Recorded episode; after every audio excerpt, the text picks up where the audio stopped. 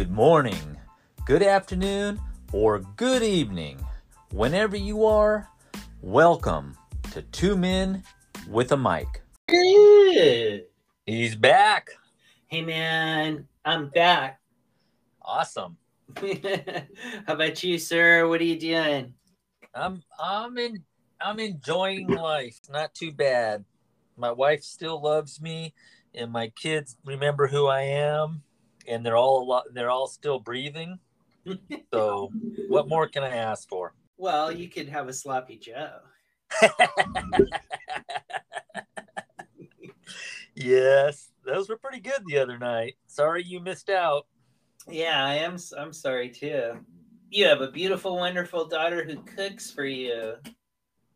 Yep, just like her mama. That's nice, dude.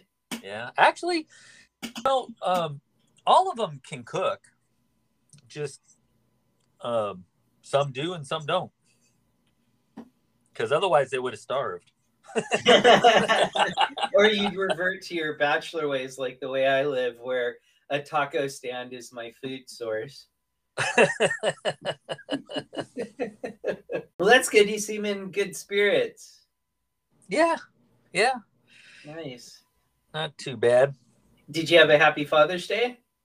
Yeah, yeah. It was nice. Didn't do anything. Um, you know, Saturday, Amber and I went down to uh, Santa Barbara and hung out with David and the Grass Mountain Band Cool. at Cold Springs Tavern. Did you see that video? Yeah, I was going to tell you, you did a great job on that video, including the trippy part. like, there's a part where they're playing, uh, I think, uh, what is it called? Table of Creation, which is a instrumental featuring a, is it called a didgeridoo? Diggery-doo, yeah. Didgeridoo? Okay. But there's like a long trippy part, and then um, Mr. Mitch distorted the video at that point. Perfect for what was going on musically. Yeah, it, it was really great. It actually reminded me of our high school movie days and stuff. I felt good for you. Like, oh, check him out. He's, you know, stretching his creative legs here. Um, and, and we, Gee, thanks, Dad. uh, My dad still likes me. That's right, son. You made me, you, made me proud, son. no, I felt good for you because, like, as we've talked about on the show before, um, doing effects and things like that back when we were making films was actually really difficult and nearly impossible. But today, with all these um, nonlinear video platforms for editing, um, you can tweak things pretty good, pretty Yeah. easy. Yeah. And I was happy to see you doing that. It reminded me of you um, making your own movies, you know, in high school and stuff, like Yeah. Baptism of Fire. Yeah, yeah. So- You know, um, think about what we could have done had we had this stuff when we were in high school. I mean, Oh, I know. God, we could have actually made real movies. Yeah. yeah. Like I remember I, I made a film uh, and it was about a lot of things, but the central idea it's basically a guy meditating and then having all these otherworldly experiences. But in order to have an oth- otherworldly experience back then, it was like otherworldly experience achieved with the use of a red gel in front of the light.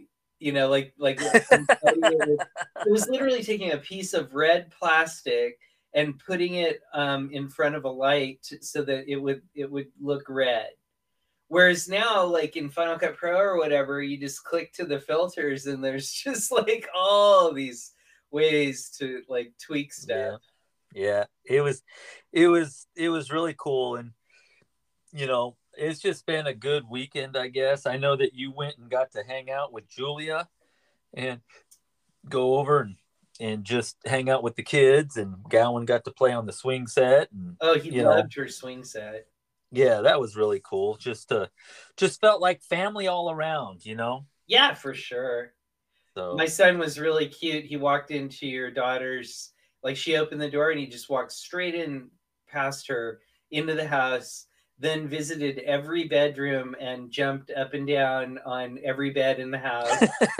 um, there's a there's a room for a five year old girl and a room for a eight year old boy, mm-hmm. and um, so one is very much like a boy room, and then the girl room is all pink, and it's very much a girl room. But my son went in there, and and the two little five year old girls were in there, and he was jumping on the bed and like playing around and being goofy and um, laying next to your granddaughter there, the five year old, and her little five year old friend, this other little girl in the room, came up to me and said, um, Can you get him out of here? Because we don't allow boys in this room.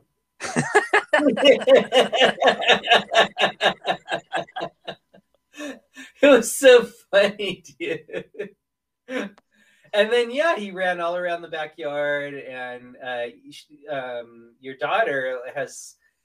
I know because I looked at backyard play sets. Um, that's like one of the most expensive ones that you can get, and and it's really elaborate with like a full clubhouse. It's an, and it's almost like a two story clubhouse on on top of, um, you know, stilts kind of right, above right. the ground, and um, I have a little playset here for him, and he enjoys it. He's having a good time with it, but he's not that interested in climbing up to the little platform that I have because it's mine is more like a little open platform.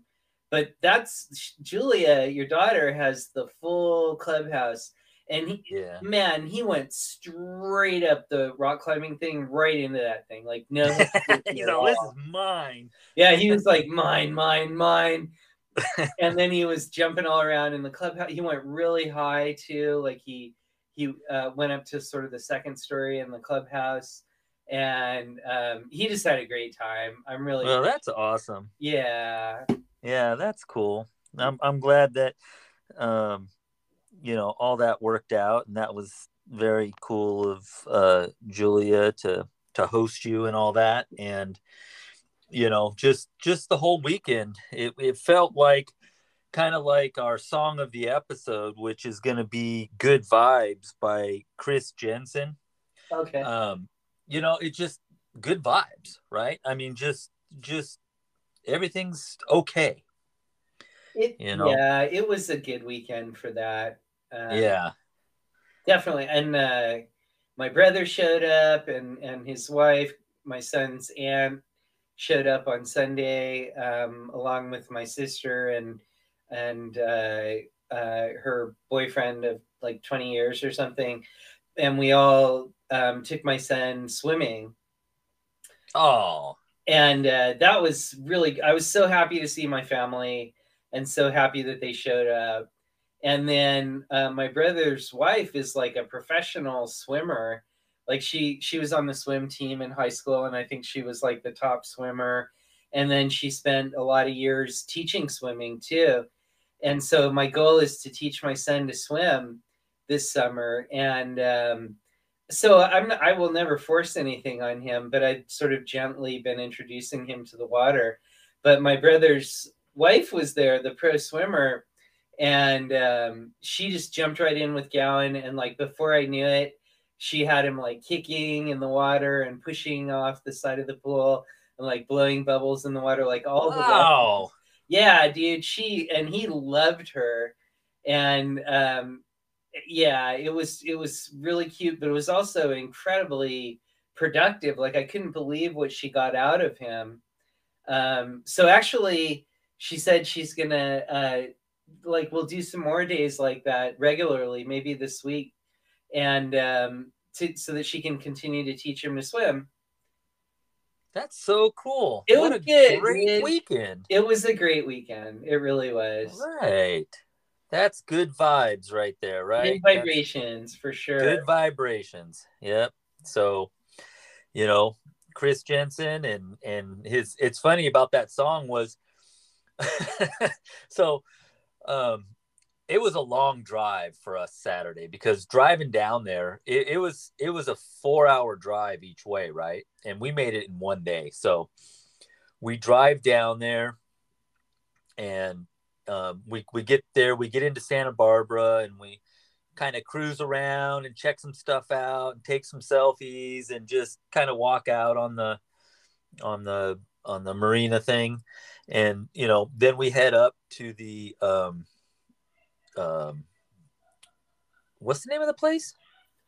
Cold springs tavern. Yeah. Right? Which is it's very cool. It's just up dude we're, so we're driving up there and um you know so you're you're heading up into the mountains and then you get off the main highway and there's only one sign when you get off the main highway you, you go and, and the road is like y shaped and it's kind of like turning into old mountain roads right? So not very well maintained or anything.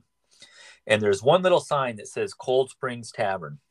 Is there another sign that says the hills have eyes?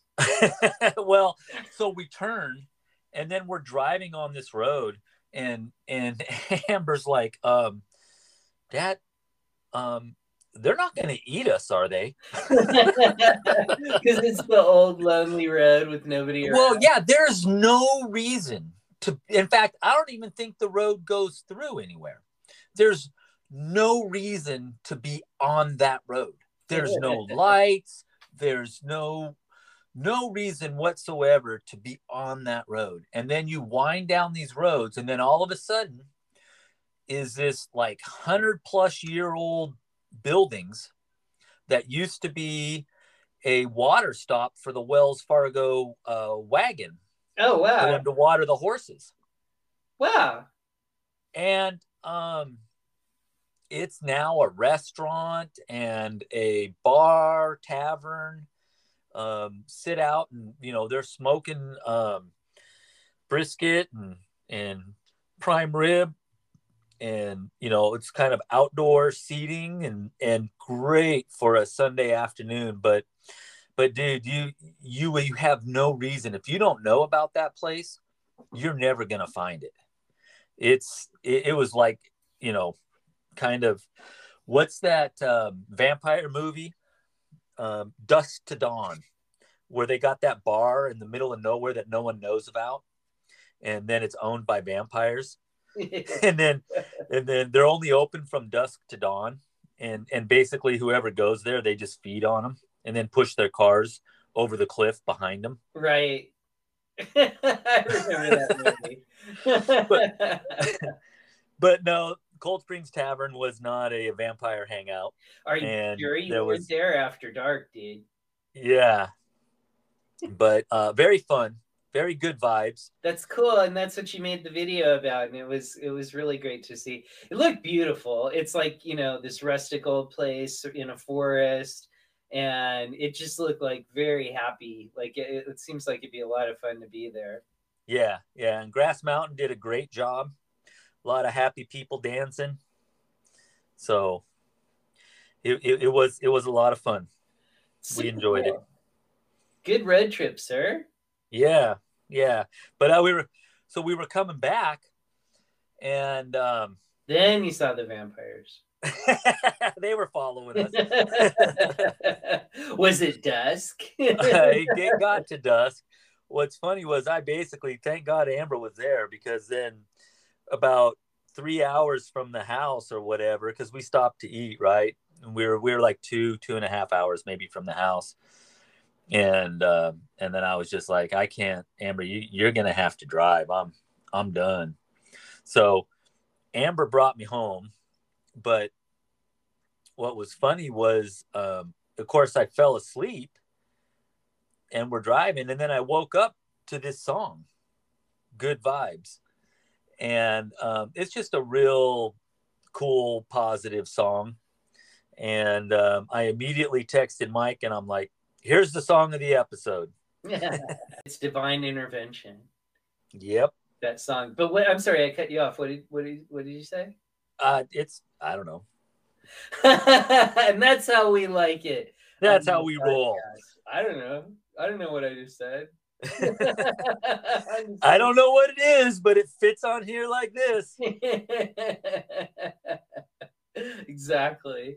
yeah And your daughter had a great time too. Yeah, yeah, she had never. So yeah, I'm. Uh, I'm I'm up for the award of Father of the Year because um, I took my daughter to a bar in the middle of nowhere to see a band play. that does make you father of the year. Maybe father of the century, man. Yep. Not not many fathers can say what, you know, that for Father's Day weekend they took their daughter to a bar to watch a rock band play or a bluegrass band play. Dude, I gave my niece and nephew booze for their high school graduation. So Oh, you go, boy. I'm up for uncle of the year. Yeah, you're up for uncle of the year for sure. Yeah. I got my niece like a little small bottle of sake. All right. And I got uh, my nephew, who's going to be a Marine. Um, I got him uh, like a big tall can of Kirin beer, which is a Japanese beer, um, because uh, he went to Japan and he might be stationed in Japan after he goes in the military. So, but I thought, you know, here's a cool uncle action. yeah, I'm sure that went over great with his parents. I checked with my brother first. I asked him if it would be okay. Oh, and oh, aren't you responsible? Where'd that Michael come from? Well, yeah, actually, I, I I I didn't want to make any waves at all, and I mean, it popped into my mind like, man, if I were 18 years old and someone did that for me, I would be totally happy. I would think they're the greatest uncle ever. Yeah, exactly. but then, and so I, I bought the stuff and then I worried about it. So I called my brother and I was like, um, I'm giving your children alcohol. Is that okay with you? but at least they weren't eight years old. They were at least 18 yeah well because uh, dude that's i mean that's when it's on anyway and yeah. um like i have a friend and one of his fondest memories now and he's our age uh, is the fact that his dad gave him a beer when he was 18 so oh. I, yeah so I, I, that's what i was really thinking of i mean and now he's our age and he's wandering around in hell internally and externally and then like the thing he flashes on was remember when my dad gave me a beer? you know? so, well, I remember when my sister gave me a beer, so I understand that. Oh, see? Yeah. So yeah. and then I remember when we, you know, got busted by the cops buying beer. Yes, exactly. see, now I spared my niece and nephew from that event, like uh, being busted yeah. by the cops trying to pimp beer. yeah, because they got the uncle who'll just buy it for them. Yeah, yeah. Anytime. Actually, it reminds me of the MJ philosophy. Remember that? Yeah. Yeah, that was it. It's like, all right, you guys are teenagers. I know what you're gonna do. You, you're gonna drink and you're gonna get in trouble. So why don't you just come drink at my house so you'll be safe? I thought that was really wise of her. She uh, she probably spared us and her daughter, who was our friend in high school, um, trouble, you know? Yeah. Like acknowledge what's happening, you know that they're the age for this, and just try to protect them while it happens. Yeah, know? yeah. Yeah, we spent a lot of time at the end of the at the top of Blaine getting hammered. Yeah, which is amazing. You would never get away with that now. Um, the neighbors would come and get you, and the police would come and get you in no time. But it was a different era when we were growing up. People were much nicer, and I think the police were well. I don't know. I um, but you know, we were standing out in in the open in an open lot surrounded by houses right off a main street, and never had any trouble getting totally wasted. but again, I don't think that would happen now if you went up there today. No, we're not recommending anybody try that now because times are different. Yeah, it's it's not our fault you weren't born yet. Yeah, I I feel really bad for like the millennials and the new generations in in Yeah, they're missing out on a lot, huh? They are. I think our generation was the last generation of freedom in America and um, where there was like civility and respect and um, and tolerance you know so yeah. you could do something like that and people didn't flip out and the police didn't flip out it was like par for the course on, on the path of the american dream I think it's time to share the next episode with everybody. All right, we're gonna share it. I've already forgot what it is. It's Uma Part Two. Oh, that's right. Oh yeah, blessings to Uma. We love Uma. well, I'm glad we didn't run her off. You know, we she she was all like, "Okay, guys, about 15 minutes," and then we talked for like 45 minutes more. yeah, I know, I know. But luckily, I mean, she did have a good time, and so she yep. she did another episode with us, and and I think she wants to do more episodes. yeah, us. yep, yep. So, In fact, uh, we've even got an episode coming up with one of her dear friends. So, oh, that's right. Yeah, she turned us on to this other very fascinating lady. Yep. So, all kinds of different people coming and going and and re- returning, and you know, just a lot of fun stuff. And, you know, if anybody out there wants to or has a comment, or, you know, you don't have to agree. If you disagree with something, I mean, we might play it. No. play it if you agree with us. I mean, we'll. Uh... but, you know, go on to our uh, website, two men with a mic.com. And then in the about section, at the bottom is all kinds of ways to contact us. And one of them is leaving us a voice message. So, you know, anybody that wants to be on the show or, or has something to say, you know, there's your opportunity. We'll uh, gladly uh, take your uh, comments and see what we can do with them. Absolutely. We can agree to disagree here at Two Men with the Mic. Yes we are open to other people's points of view. And yeah. even if we don't agree with them we're happy to hear them absolutely because we're secure in who we are. That's right which because, is a field of infinite potential yeah a morphic field of infinite potential. Yeah and and also like my mama like my mama used to say i'm okay you're okay. Yeah exactly that was everywhere at one point. Remember, there were all like "I'm okay, you're okay" coffee cups, posters, yep. stickers. Where did that go? T-shirts. I don't know. It needs to come back now. Very strange to see the way people are behaving these days. Because today it's not "I'm okay, you're okay." It's "I'm okay and you are not." Or "I'm okay and you're totally wrong." Yes. but not here on Two Men with a Mic. That's right. Okay, two men with a mic. You're okay, and we're okay. Yeah, exactly. You say potato, I say potato, and that's just fine. Yeah, and all those other things. Exactly. Yeah. And you can give all the information you need because right now, you know, the deep state is playing with all this information, right? They're also pretending to be right wing, and they're also doing something, and they're also feeding lies through the right wing media. And I see that left and right. I see that yes. left and right. For example, uh, Arnold Schwarzenegger made a movie about veganism. I was watching it. I was like waiting for the catch. Guess what he did? He said tofu is so good for your body. Bullshit. It's all GMO, and they're saying it's good for your body. So he was literally very indirectly trying to sell soy. So, yeah. you know, they're trying to pretend like they're doing good, but what they're doing is they're, they're very, very subtly they're injecting some information. So what does the person who is who doesn't have their third eye open who doesn't have their chakra open who is not taught the traditional way of living as a human do? They're going to say oh tofu is good for you.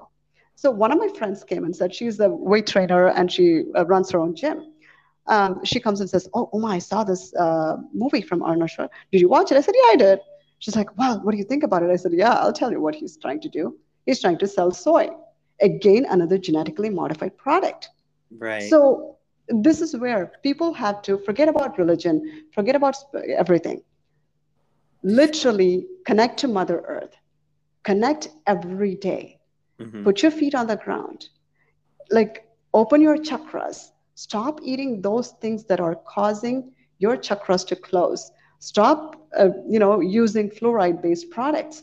I actually stopped using the toothpaste that normal toothpaste 25 years ago in the US. I knew immediately there was something wrong with the toothpaste because when I was brushing, my gums were bleeding. I stopped it and I used an Indian toothpaste. And to this day, that's what I use. Because here's the thing about India, right? India has so many herbal remedies that are integral to the system. Nobody will come and tell you, oh my God, I read a report that turmeric is good for you. Because what they have done to US citizens is they have literally taken everything out of them, made them into a robot, and they're feeding them information that is wrong. Mm-hmm. So we have to come out of this robot kind of mentality and literally become a human because what they've done to the US community is transhumanism. That was yeah. part one of transhumanism. Yes. So out of all of this and and you know, I'm not trying to necessarily change the subject, but I was just I'm curious um and I'm sure it ties in um to all of this is your book, The Lion's Wisdom. How does mm-hmm. that fit in this? Oh, very good question. So, 2012, I had the awakening, and um, in in January of 2013, uh, right February or something, I was sitting. It was right before my birthday, and I sat and I said, "You know what, dear God, I really understand you better than ever before, and I want to understand what love is." And I went into Amazon and I don't remember the details, but there was a book called the love, the Book of Love and Creation, right in front of my eyes. If I had not had the awakening in 2012, I would not have appreciated that book. The book is written by a guy named Paul Selig, and that book um, turned my life around and it awakened my chakras. It's a good book for people who are Christian and uh, find it hard to embrace the Hindu, you know, basics of Hinduism. That book, literally, I would say read the first book, which is the uh, I'm the Word series. The first book literally opens your chakras in the in, in the prologue. In the prologue, it, it awakens your seventh and sixth chakra. And what's and, the name of that author again? Paul Selig. I will send you guys an email as well. Uh, S C L I G is his last name. He's a New Yorker. Um, and I read the book, and that actually changed my life. About a year later or so, a couple of years later, Paul Selig was in town. I was uh, I went to visit him, and I was um, you know I was attending one of his workshops, and I said you know he channels uh, entities and guides and angels and whatnot. Uh, and just so you know, I no longer do uh, readings uh, just so that I, I I'm present to my own uh, grounding and my own uh, energy. So um, he, I was like, I asked a question like, "What's my purpose?" And he was like, "You know what? You don't need a purpose. You have to find your own purpose." And that was the best thing he could have done. So I came home the next day, and uh, his third book, there's a chapter called the Wisdom Chapter, and I was reading it, and I I pulled the chapter because it's my favorite chapter in the entire series he has written, and he has written probably seven or eight books now the wisdom is about aligning yourself to your own wisdom. And this is what Mike and Mitch we were talking about right now. There's so much information out there. Aligning to our own wisdom is so, it's such a deep well, it never exhausts. So I aligned to my own wisdom and I said, okay, uh, what do I do now? And I, I took a pen and a paper and I started writing. In literally five minutes, I started writing a chapter I kept writing. And in 21 days, I wrote a book. Every day, I woke up an hour and a half to two, I would write a chapter, and I was done. And that's how the Lion's Wisdom came about. Interesting. And, and so, what, what is the book about? The book is about, um, you know, uh, a lion. He's, he's imparting wisdom to human consciousness. Mm. And it's I enjoyed writing the book. But here's the thing. Oh, I, I actually I have to take a step back. The Lion's Wisdom was not the first book I wrote. The Lion's Wisdom was the first book I I published. The first book was a different book I wrote, and every time I wrote, it would just information would just flow, and it it was like I was in a bubble. I I wouldn't think. See, it surpassed your brain. It, you're not thinking. You're just typing and typing and like words and concepts and ideas and you know, information would just keep flowing. And, and that's what I did. And in 21 days, I had 21 chapters. And once I was done with the book, I said, you know what? I'm too exhausted. I can't write anymore. I said, okay. And a month and a half later, I said, you know what? I think I'm ready to write, meaning in a couple of months. But literally the next morning, I was woken up. I would get my arms tingling, and I would I would be woken up at like five between five and five fifteen a.m. in the morning, and I would start writing. Wow. And that's how it started going. And I'm not an author. I'm not a writer. I've never, ever, ever been interested in putting together something. Although very nonchalantly, I would say, "Oh, it'll be nice to write a book." That was like not like very like you know, I didn't, I wasn't like really like, oh my God, I really need to do it. It was, oh, it'll be good to do it. So um, that's what I wrote right after I quit my job while I was running my food business. Mm-hmm.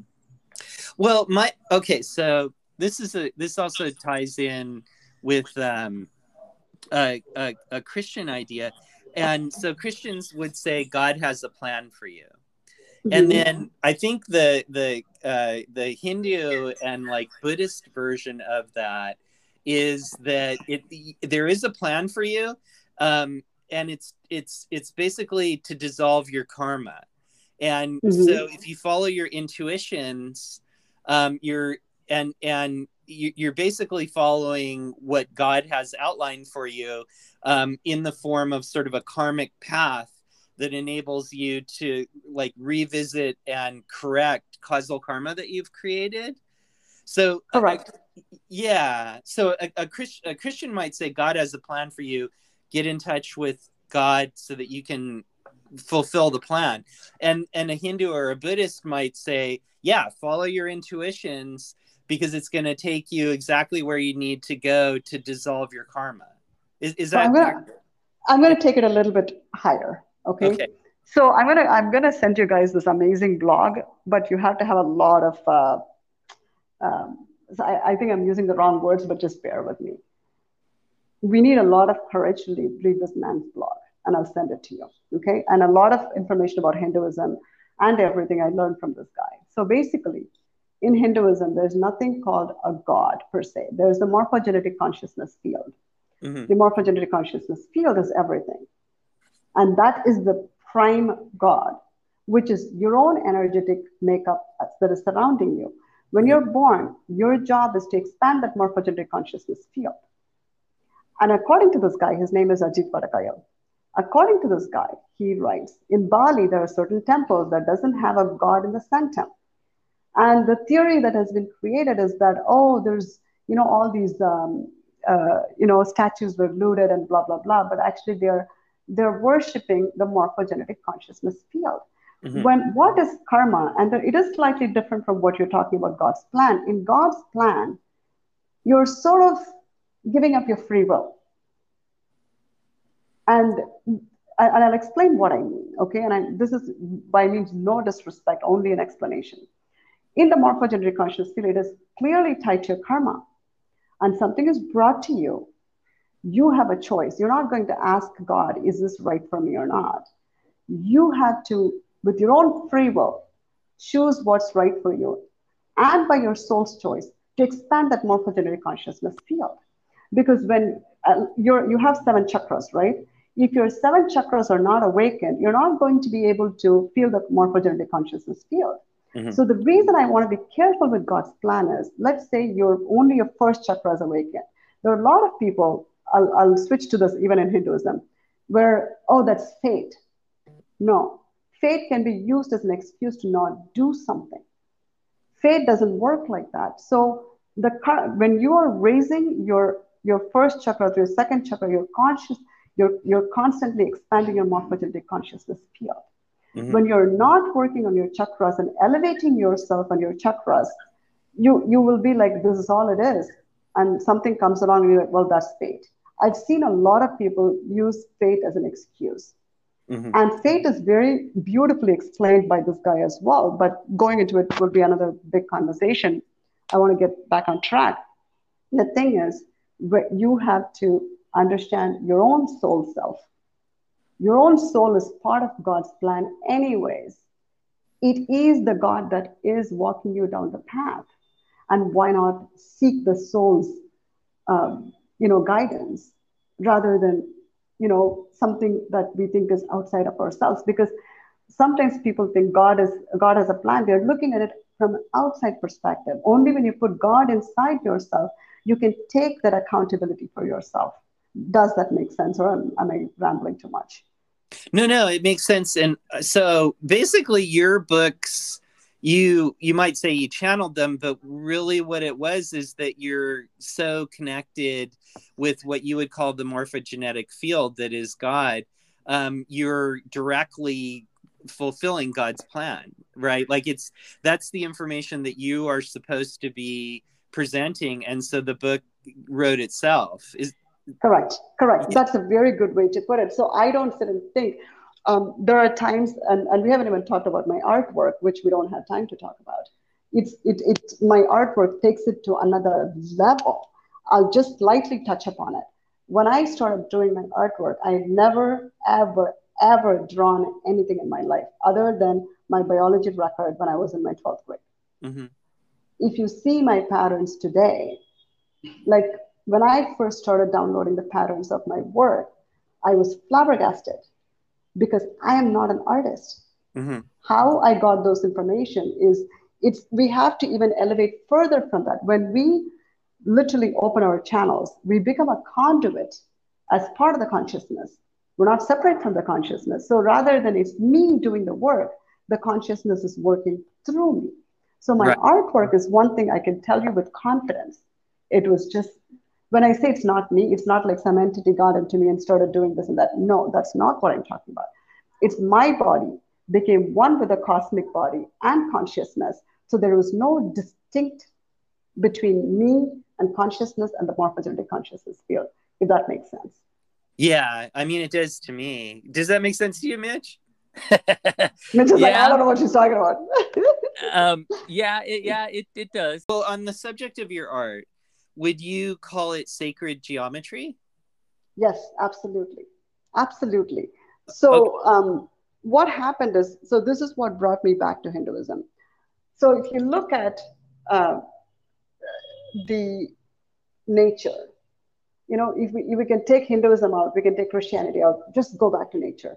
Nature has all the answers for it. So in nature, everything does in a very spiral fashion. Mm-hmm. And you haven't seen my artwork, right? Looking at it, um, could I? Okay, so would you say so? There's a morphogenetic field, and and then in in a Christian sense, they say God is love. Um, in mm-hmm. in my own experiences with my most successful meditation, uh, that's what I experienced. That everything is mm-hmm. is made of love, and and mm-hmm. then I've I've also heard it described as the vibration of love. I've heard it mm-hmm. described as consciousness, awareness, mm-hmm. um, mm-hmm. pure intelligence. Um, so, it, could it be said that like there's this field of infinite potential that is love, that is consciousness, that is awareness, that is intelligence, and then from that field, there's another layer of sacred geometrical patterns that form the illusion that we're in on the top. It, is that how it works? And is that what you draw pictures of? I think we lost her again. Oh. Now, why would the intelligence community be mad about sacred geometry? I don't know. Can you hear me? Yeah. yeah. Did you hear everything I said? Every yes, I heard everything okay. you said. So, so is that kind of accurate? Let, let me let me give a different uh, perspective to this, and I I think um, what I'm thinking is we as human beings, even I'm going to talk about my own personal experience. I had a very hard time accepting certain things when I started on this journey. And why is that? Because I wanted to understand everything when we try to understand consciousness, God consciousness, morphogenetic consciousness field, we kind of are losing an element of, uh, what do I say, curiosity. And so when, then we get wrapped up into this whole linear way of thinking. This happens and that happens and that on top of this is there and then it's there. If we understand that morphogenetic consciousness is a big blob of something and we're inside it, part of it, integral part of it. So, you know, we are, we, as long as we think something out there is separate from us, we'll keep questioning all these things. One of the best ways, Mike, to experience this is just experience it. So for me, the artwork, I had I didn't have any questions. I didn't question what it is. I just, you know, I was brought to the space. I won't say I'm this big person that could do this. I'm not going to say that. What happened is I was brought to that place. And that's the best way to experience consciousness and spirituality. I was organically brought there. And without me interfering, and the key word is interfering, mm-hmm. without me interfering, I just started downloading patterns. And when you look at yourself as a human being, the DNA, the cells, the atoms, the molecules, everything is a morphogenetic consciousness field pattern. Mm-hmm. It is a geometric pattern. So when we are looking at something and saying, "Oh, geometric," it's it's this and that, we kind of lose the sense of the the actual essence of what it is. The when we want to be spiritual, the best point, the best part, and this is a lesson for me and from myself, is to not try to interpret it. When you don't interpret something, the experience is beyond your imagination. So my artwork, when it showed up, I didn't say, oh, I was scared like crazy. I'm telling you, I was so scared, you can't believe it. Because I started drawing literally overnight. Overnight, I, I woke up the next morning, I started drawing. It, ha- it doesn't happen to humans that way. And I'm, am I going to say I'm special? I don't think so either. I didn't even know how I arrived at that point because what happened was a non-linear experience. Right. Can I ask a question on your artwork? You you had said earlier about your artwork that it um you know is is kind of up for interpretation, right? You're you're you're you're not saying what it is. And and so I, I was just curious, is that because I noticed when I was looking at it, and it was very cool, by the way. I really liked it. Thank you. Yeah, um, is it is that why I noticed? I know there's no nothing's labeled. There's no names of mm-hmm. like you know mm-hmm. it doesn't say you know man by the sea or whatever. Mm-hmm. Yeah. You know. Yeah. Is yeah. that why you di- didn't put a label on it? Was so that people could see what they need to see without you pulling them in that direction? Well, there's there's several ways I could answer that question. First of all, when I was drawing, it was not through information that I drew it. So it's not even like I'm leaving it up to your interpretation. I'm saying don't interpret it. Okay. So why would I say that? There seems to be like a concept in spirituality that that the minute you define something, you destroy it. Exactly. That's where oh, I'm trying okay. to get at, Mike. Okay. Well, yeah, that's, that's exactly. That's why you didn't yeah. give it a name, so, right? No. Def- so yeah, I didn't do it consciously. Like this is what I want to do.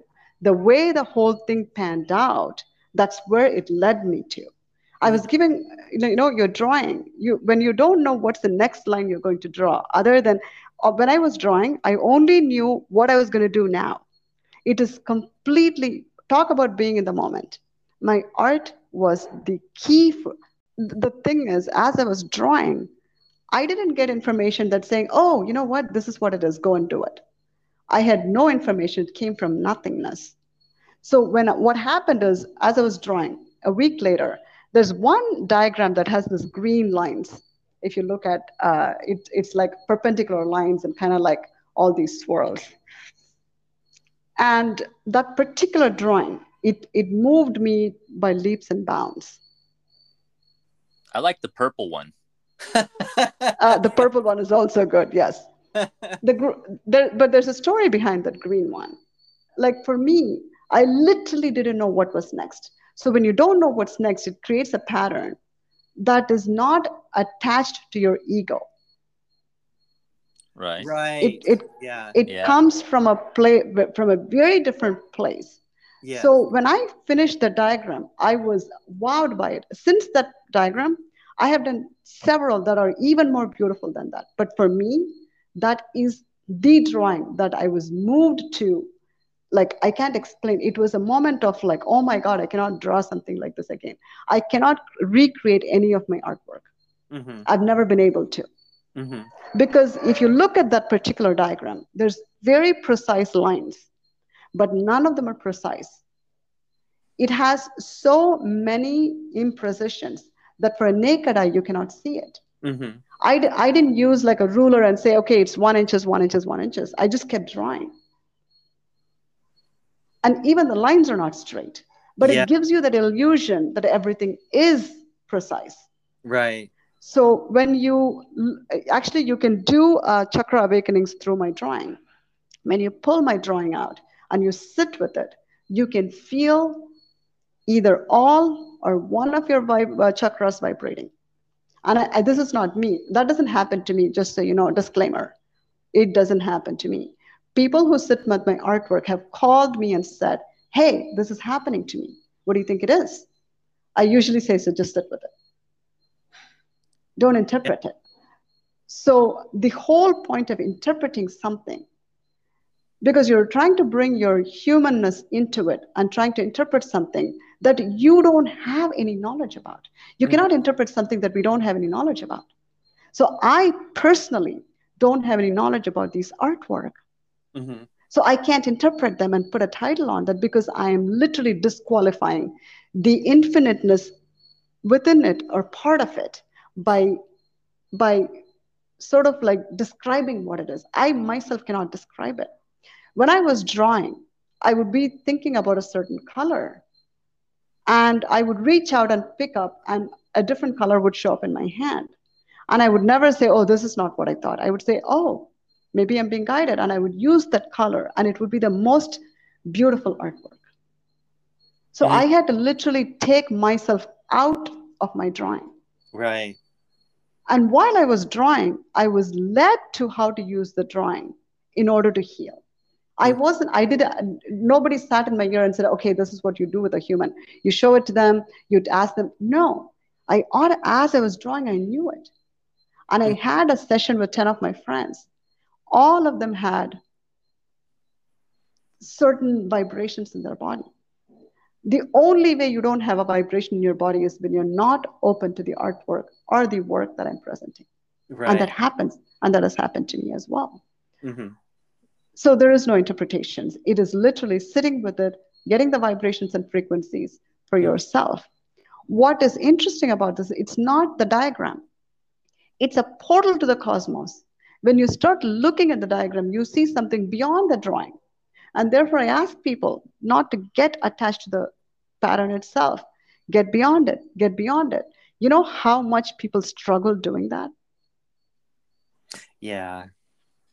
So if um, people want to see your artwork and review your books and stuff like that, where can they go to find all of the information about you?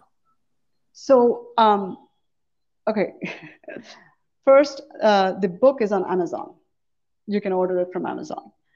Second, um, I between January 2nd, 2020, up until October of 2020, I drew over 200 diagrams. And I couldn't upload all of them. Ah. So what I'm doing is I'm just doing in portions so that I can maintain some sort of sanity. Because if I put all of them, people are going to go berserk. I had people. It's true. It's too many, um, you know, options. And I Uh-huh. had a friend who comes and who looks at my artwork. He said, past 10, he cannot look at them. It's very difficult for him. And I've had several people say after 10, it's too overwhelming for them. Mhm. And this friend who, who couldn't see past 12, he said when he goes home, there's a cleansing happening. He either is in the bathroom all night or something happens. So it- it's true because you're purging, right? You're purging stuff from your body. Right. So it's, you know, I would say if you want to see anything more than that, I can share in pieces of 20 to so that you can maintain your own sanity, not for the sake of me, you know. Um, and I'm also trying to find a way to get it out. And, and to, to be honest with you, I haven't, I've only sold two of my artwork. I haven't sold many Mhm. but, So, because but, I'm not a marketing person. but you you have um, your your website right where where people Yeah. can go and find everything. Yep. What's Yeah. what's the website? It's www.umashankari.com. I'll email it to you the details as well. Could could you spell Uh, it for us? U M A Uma S H A as an apple, N as in Nancy, K as in kitten, A as in apple, R as in Robert, I as in indigo.com. you know can i ask you so i'm divorced and and uh, i have a four-year-old son and um, uh, my ex-wife is um, Mhm. from thailand and um, so she was raised to be a Mhm. theravada buddhist but so i'm completely Mhm. spiritual and i think the united states is being destroyed um, and Mhm. I, i'm not sure it's going to turn around i think um, you know talking to people like you and you sharing this information is going to help to save yeah, Mhm. like not you know humanity and america but i often i often sort of think about moving to india um, because for my son i don't want him to go to an american school um, I, I, I, w- I want him to like go to a, a spiritual school like in india where he would be taught the the truth um, I, I I don't know if do you know Sadhguru? Um, uh, Mike, I'm going to send you to this guy's Ajit Vadakayil's website. He has written 163 parts of something called Sanatana Dharma. What Okay. Sanatana Dharma means is timeless Dharma. Mhm. Um, it's going to change your world, I promise you. Okay. Um, I usually da- don't send people to his site because he's very brutally honest. I only send people who can take his honesty. And he doesn't mince his words. He does not mince his words. And sometimes it's off putting, but he speaks the truth. My suggestion would be there, is, there used to be so many schools called gurukuls. Okay, gurukuls were destroyed by Western uh, invasion. Uh, they want to portray Indians as, uh, you know, beneath, that they don't know his uh, education. We're going to teach them, blah, blah, blah, blah, blah, all that stuff. So, what one of the things I'm looking at is opening a school that teaches this 163 parts of Sanatana Dharma. Mhm. So, before Hinduism, which was made into a religion, Sanatana Dharma means timeless Dharma.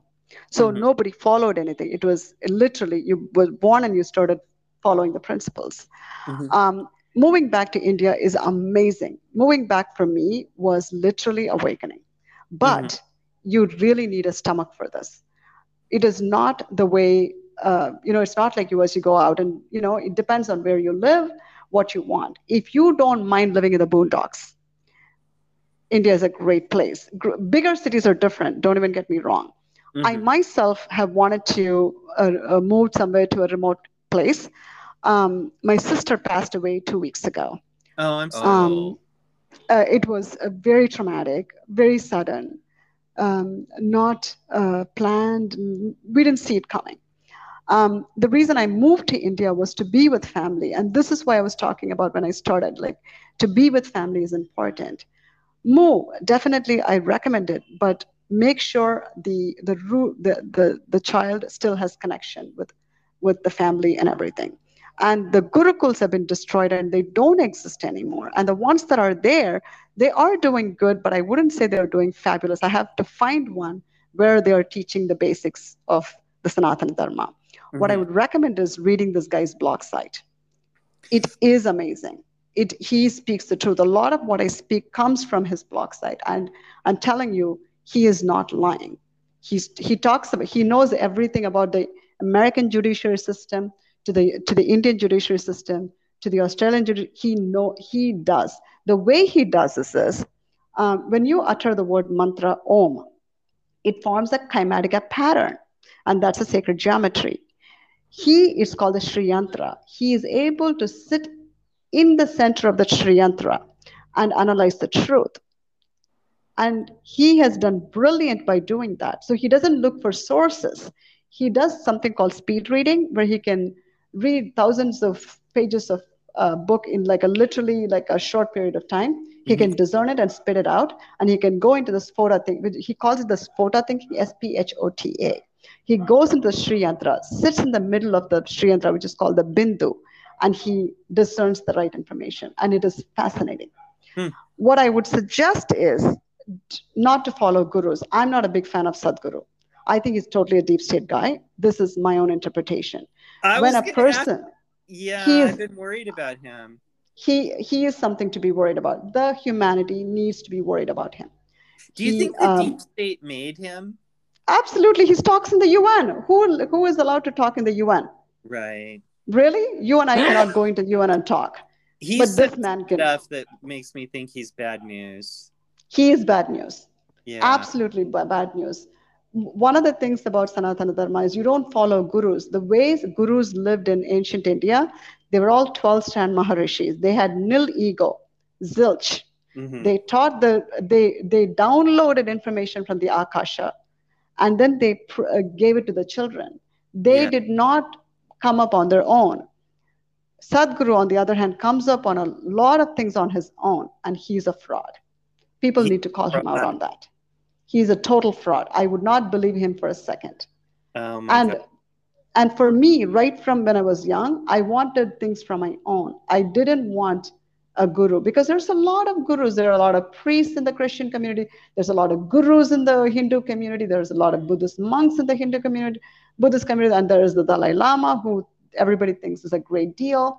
No, Actually, I've heard terrible things about him too. The Dalai Yeah, Lama. he's a horrible. He is part of the deep state. He's the he is state. part of the deep. He's part of the deep. Because here's the thing: someone came and told me, "Oh, do you know the Dalai Lama eats meat?" I said, "Who fucking cares?"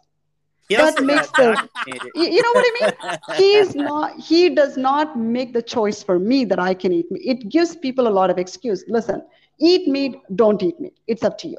But don't use Dalai Lama as an ex- excuse to eat meat. It's bad news. He also got So- vaccinated and promoted the vaccine. Anybody who's va- promoting the vaccine is part of the deep state. Yeah. Anybody. And actually, Sadhguru promoted the vaccine too. you know, he kind of mixes it up so that people don't uh, find out who he is. He's very clever in that. He kind of mixes it up. Yeah. Once in a while, he'll say this, and but my thing is, I think he's a Freemason because there's a uh, there is centers for Freemason all around India.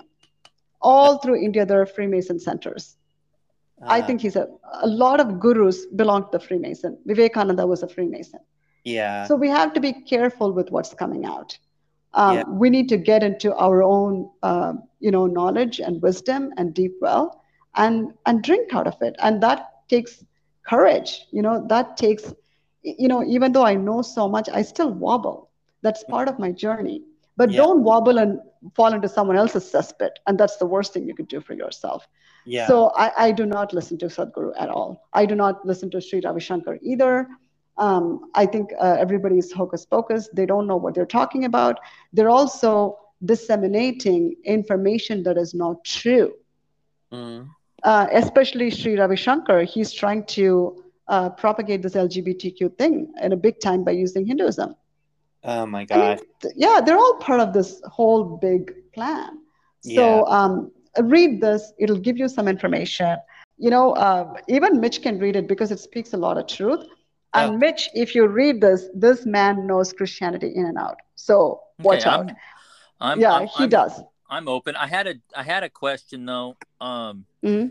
you know, I'm I'm I'm listening and um to the stuff you're saying and kind of a common thread and I just wanted to see if you you know, as a summary if if this sounds about right as as far Mhm. as what you are saying here and and at least as a part anyway is that your your your number one thing that we're saying here is that stop listening to all the people out there and figure it out for yourself what you need or, or what you want to do is that what you're Correct. saying Yeah, and, and and it's also I want to even add a little bit more because then people have their own ideas and they start thinking that.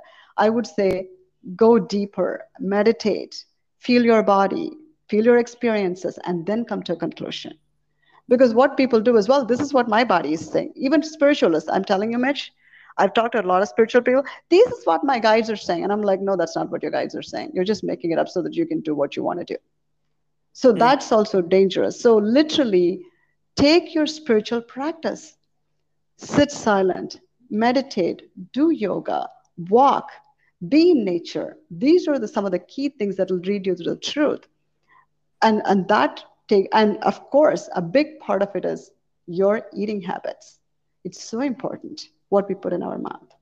Do you have a technique for meditation that you would Mm. share? Um, I really don't. What I do is I Uh, Shoot, we lost you again. this I want. This is critical. I want to hear this. you got to put another quarter in the machine, Mike. Uh,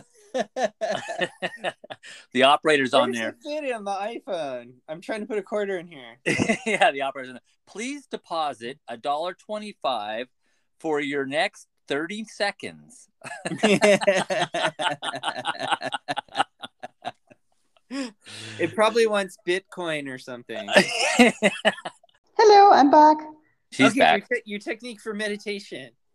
Yes, I did. I was talking and it got uh, disconnected. So I'm gonna I'm gonna share share on my experience. Okay, I've done a lot of meditation. What happens with meditation is people find it really hard. Instead, the thing that you're so passionate about, so so passionate about, do it. When you do it, you get lost, and when you lo- when you get lost, that where you are is meditative. Sit with nature. Just look at the pond. That's meditative and then sit with yourself. See, the thing is, when we're alone, we don't. We have a minute. We're like, oh, let's let me reach out to my cell phone and see what's happening. Let me turn the TV on. Why not do nothing and just sit? And that sitting, when you practice it, it naturally takes you to the meditative state. Having said that, Mhm. my most exhilarating experience of meditation was vipassana. And there are free centers throughout the US. They give you free food, free boarding, and you can stay for nine days and get some meditation on you. Can have you spell for- that? I will, I will send that. V I P as in Paul, A as in Apple, S A N A, Vipassana. Okay. And I've done it. There's one, clo- there's one in New York. There's one in Chicago, close to Chicago, an hour and a half. Uh, it's it's based on Buddhism, but I'm going to tell you, it comes from the roots are in Hinduism. Uh, Vipassana is a nine-day meditation, and they say once you do that, you can't go to any other forms of meditation. I don't agree with that. And there are certain concepts about celibacy, which I don't agree either. But the mode of meditation is excellent. Mhm. However, you really have to be prepared for this. For nine days, you can't speak to anyone, you can't look at anyone, you can't look at your phone, no TV, nothing. You're going to sit for 12 hours a day meditating, 12, Mm. 14 hours a day. Um, And d- is it like like with a mantra or something? I have no idea what the mantra is. Oh, mantra. No, no, no. Mantra is different. We'll talk about, I, I think we should talk again, guys. I enjoyed this to. conversation so immensely. I will talk about mantras when we talk, especially the Gayatri mantra. Uh, we'll talk about it in the next one. And uh, and Mike, there is an article this guy has written, Ajit Vadakayil, entirely on Gayatri mantra. It is about the morphogenetic consciousness field and the quasar. So I'll send it to you. So the mantras are a little different. Mantras take you to that uh, state of meditation, but it's more to that. It's sound resonance and sound frequency healing your DNA. That's what mantras are for. Uh, meditation is the other aspect of it, quieting your mind, sitting with yourself, and feeling your body.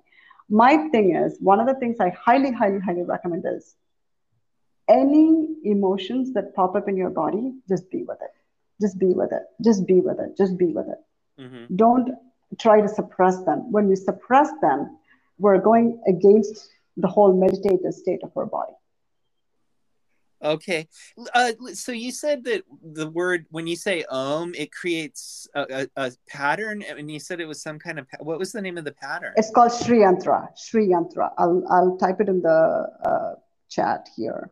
Uh, it's called Sri Yantra. How do you spell Sri that? Yantra. Uh, it's S R I, Sri, Uh-huh. uh, space Y A N as in Nancy, T R A. And it, it that's a pattern, a Sri Yantra pattern. Yes, it's a Sri Yantra is a pattern. Okay. It's it's uh, it's actually um, the merging of the divine feminine, the divine masculine, and there's more to it. Uh, and that's the one that I was telling this guy sits in the center called the Bindu and looks around. Um, the Sri Yantra is a powerful tool and it's a vibratory tool. When you say Om in pure water, not dirty water, not like contaminated water, in Mhm. pure water, it creates the Sri Yantra pattern. Om is at the frequency of 7.83 hertz. The, the earth is spinning at the frequency, it has a sound as well. The sound with uh, the earth is also at 7.83 hertz. Yes, that's what that's what I understand. Um, Mitch, I want to do another show with her. So can we do that? I'm saying this is the new show, and she's on every show now. Guys, you you you start hating me. I still want to love you. I have a little bit of ego. Like I still want to love you to love me. So you don't want me on the, every other show. So Can I ask you one more thing, though, really quick? Go I hope you didn't have any plans today. yeah, it's such a delight for me to talk to you. I, I, it's really a delight, and so I'm, Thank I'm so grateful to be speaking to you. But like, what? So, what part of India do you live in? Because obviously, you I'm- live. Yeah. Yeah. Oh, I'm sorry. I, you, I'm sorry. Go ahead, go ahead, go ahead. I didn't let you finish your question. Well, you were saying like in India, it sort of depends on like if you want to go to the boondocks, you said then India is great. So like, what? Yeah, what what part of India do you live in?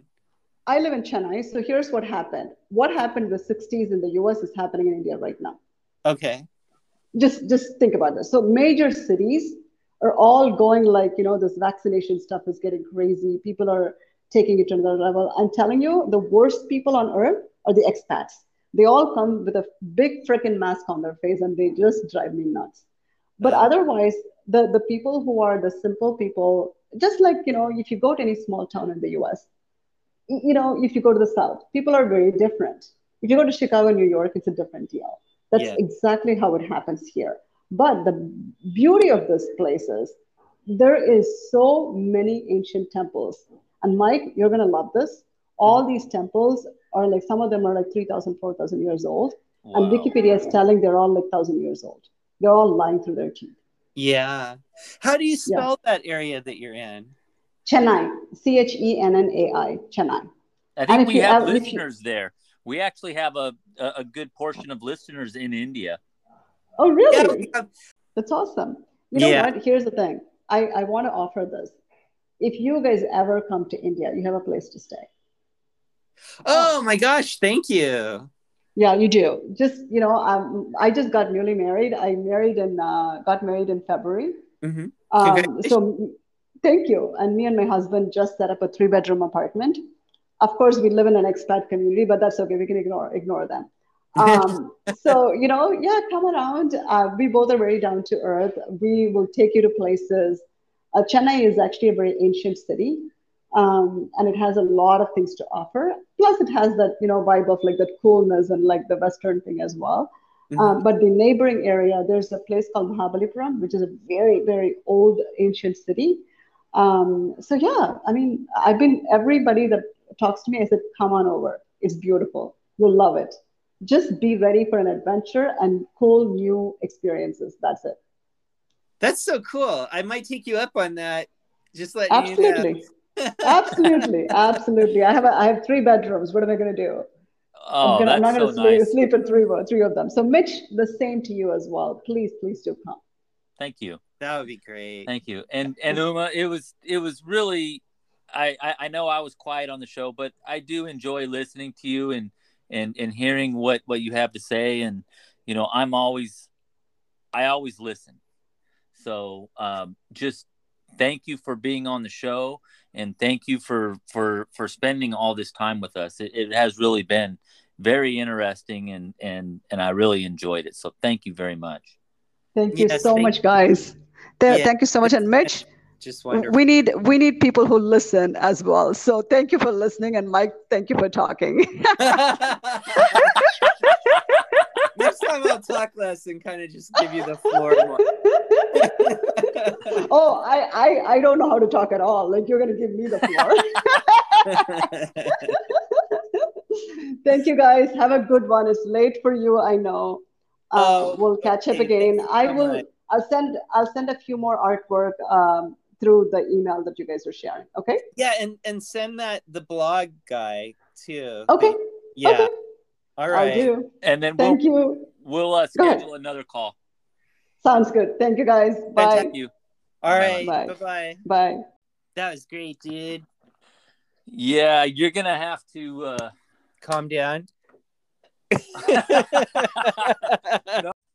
Hey, can you hear me? Yeah, now I can hear you. I wonder what's going on with the microphones, though. I don't know. I don't know what's going on with this whole podcast, right? This entire episode. you know, it's it's crazy. We keep getting blinked out. Dude, I think it's the intelligence community Yep. and they who work with the aliens, and so Yeah. they're like, "Oh no, we don't want you saying that stuff." well, uh, you were really excited. I mean, you uh, it was great. You know, it, I, we could have. Well, we did talk to her forever, but uh, that was uh, a lot of fun. You seem. Did, did you have a lot of fun talking to her? Yeah, I just feel like I talked too much. I was just so excited to be speaking to someone who knows all about all the stuff that I've learned, you know, pretty recently.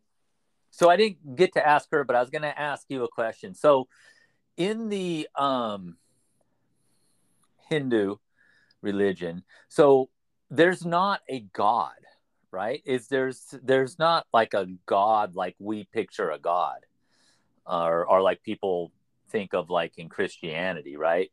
You guys just have like an energy. Is that what they're saying?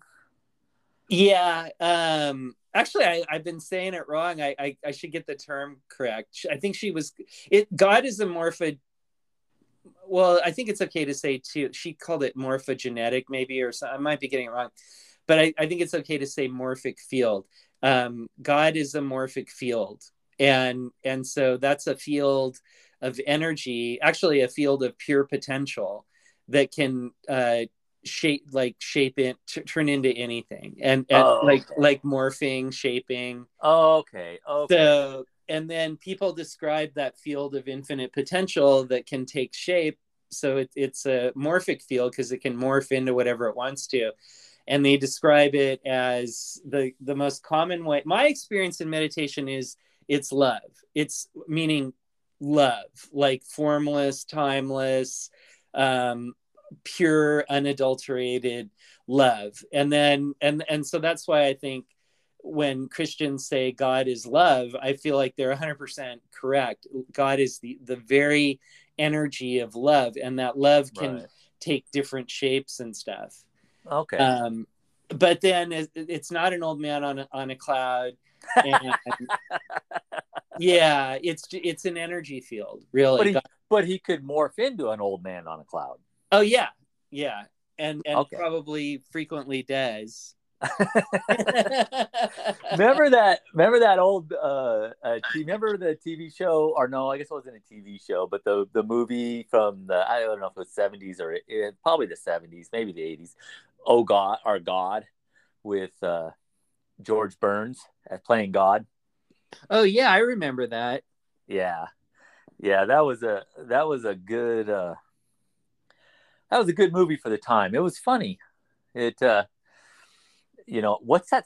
Is that was that John Denver, the singer that was in it? yeah john denver was in it with george burns and i think Yeah.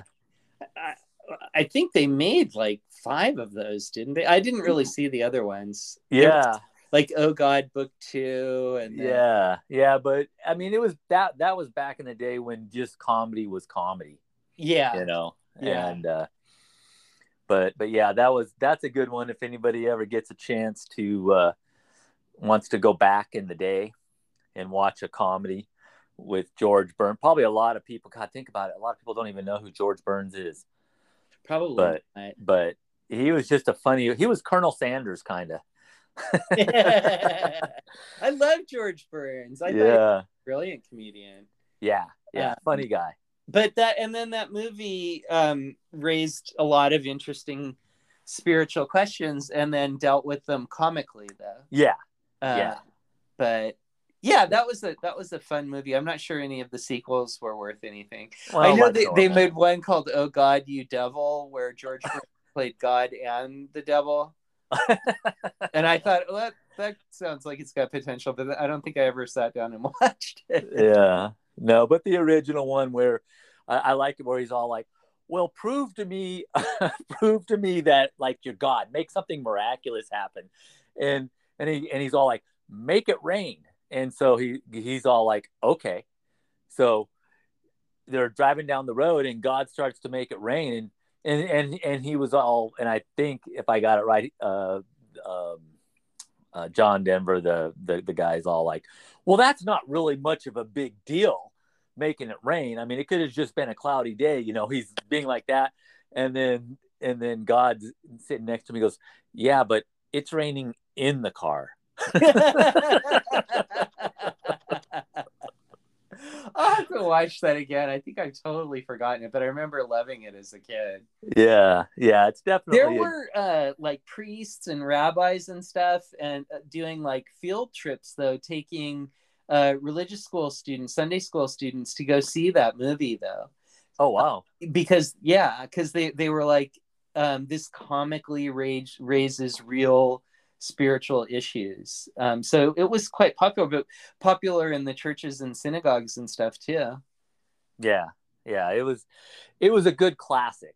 So um, I don't know that we'd want to give it any flushes, but I don't uh, remember it well enough to. I'm afraid Yeah. if I watched it again now, I think it was really dated and dislike it. Yeah, But I can say when I was like, I think I was like nine years old or something when that movie came out. That I I thought it was great then. I thought it was Yeah. brilliant.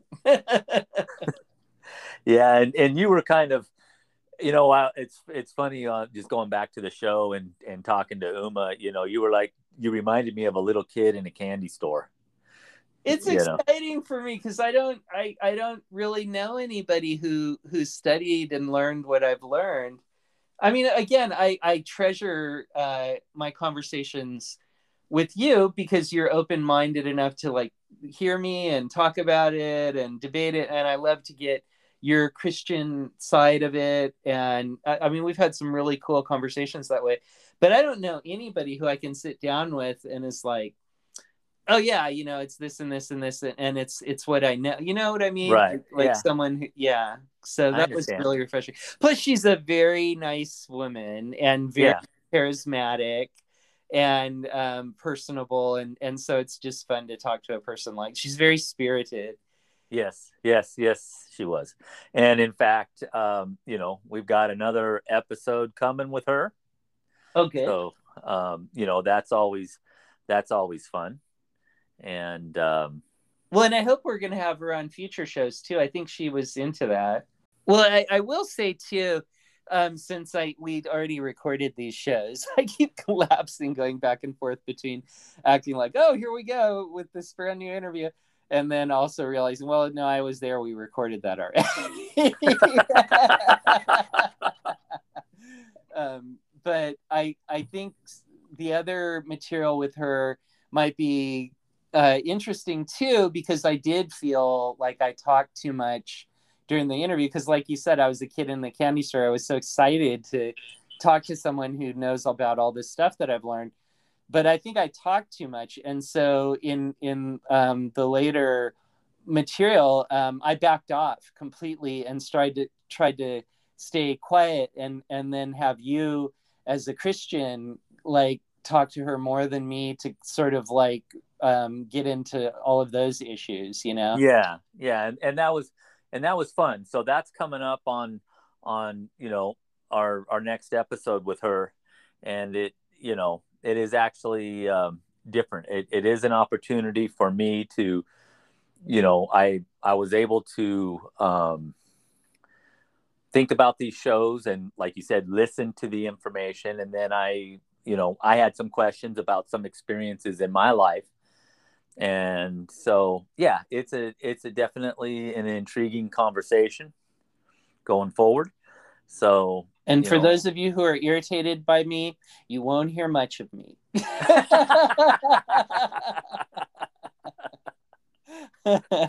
say it isn't so Oh, no, no, I, I specifically zipped it. I was like, all right, I'll let Mitch talk. And I know that the other episodes, again, like you just said, raised a lot of questions in your mind. So let him get that stuff out and get get that resolved. And uh, so it's the Christian Strikes Back. the first episode was was um, a new Hindu, and then the next episode was the Christian Strikes Back. followed by the return of well, it'll be the return of um, Christ consciousness, or the return of uh, the return of the spiritual age, or the return of the spiritual being for everyone. I think. See, like you as a Christian say Jesus Christ is coming back, and Yes. I, with with with what I've learned, um, say it's Christ consciousness returning. But in both descriptions of that event, what happens for humanity is that we all become very spiritual. yeah. Well, And we all I- get out. Well, first we all get our asses kicked. Yeah, that's what's happening now. Yeah. And then, in my opinion, like after that, we're all going to be really spiritual. We're gonna be something. We're going to be something. Yeah. Yeah. People get ready. People get ready, man. We're going to be all happy and spiritual soon.